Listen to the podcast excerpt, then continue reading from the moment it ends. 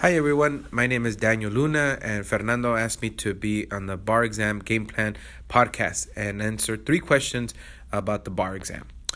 So, just so you know a little bit about myself, I'm an attorney licensed in the state of California, and currently I work for a labor union, uh, SEIU Local 1000, and I um, ensure that uh, represented employees are uh, uh, being represented in their disciplinary, um, that we're taking grievances to arbitration, um, and also advising staff and, and member leadership uh, with any legal issues involving labor and employment. So, in terms of the questions, let's get started. Uh, so, the first question is What is the best piece of advice that you could give someone who is about to take the bar exam?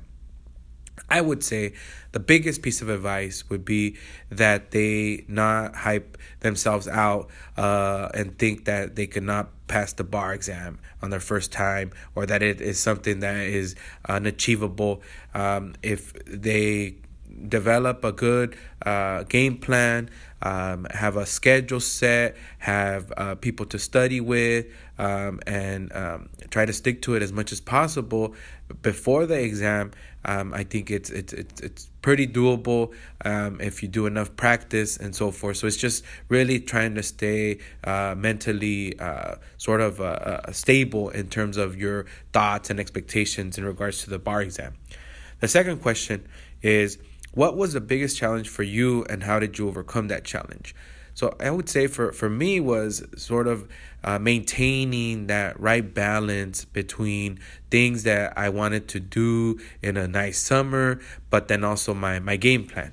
Um, so I uh, I didn't go extreme like some of my friends who said, "Well, I'm not gonna talk to anybody. I'm not gonna watch any TV."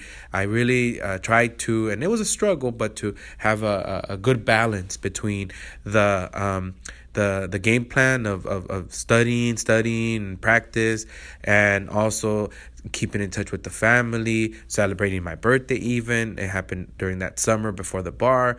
And then also, I mean, uh, stepping away, knowing when to step away. So then you could get that energy to uh, come back um, and, and, and want to do it uh, because I saw too many people get really burned out when they went too extreme.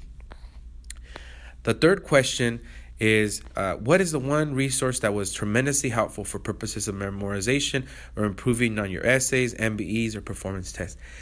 Here, I would say um, was the relying and, and, and, and collaboration with peers. Um, I ended up studying with about uh, three people on different occasions, primarily with one, but it, I think it helped to uh, talk about the, the, the concepts, the, the stuff that's on the MBEs, to go over um, uh, essays, figure out, well, what issues did you see? What didn't you see?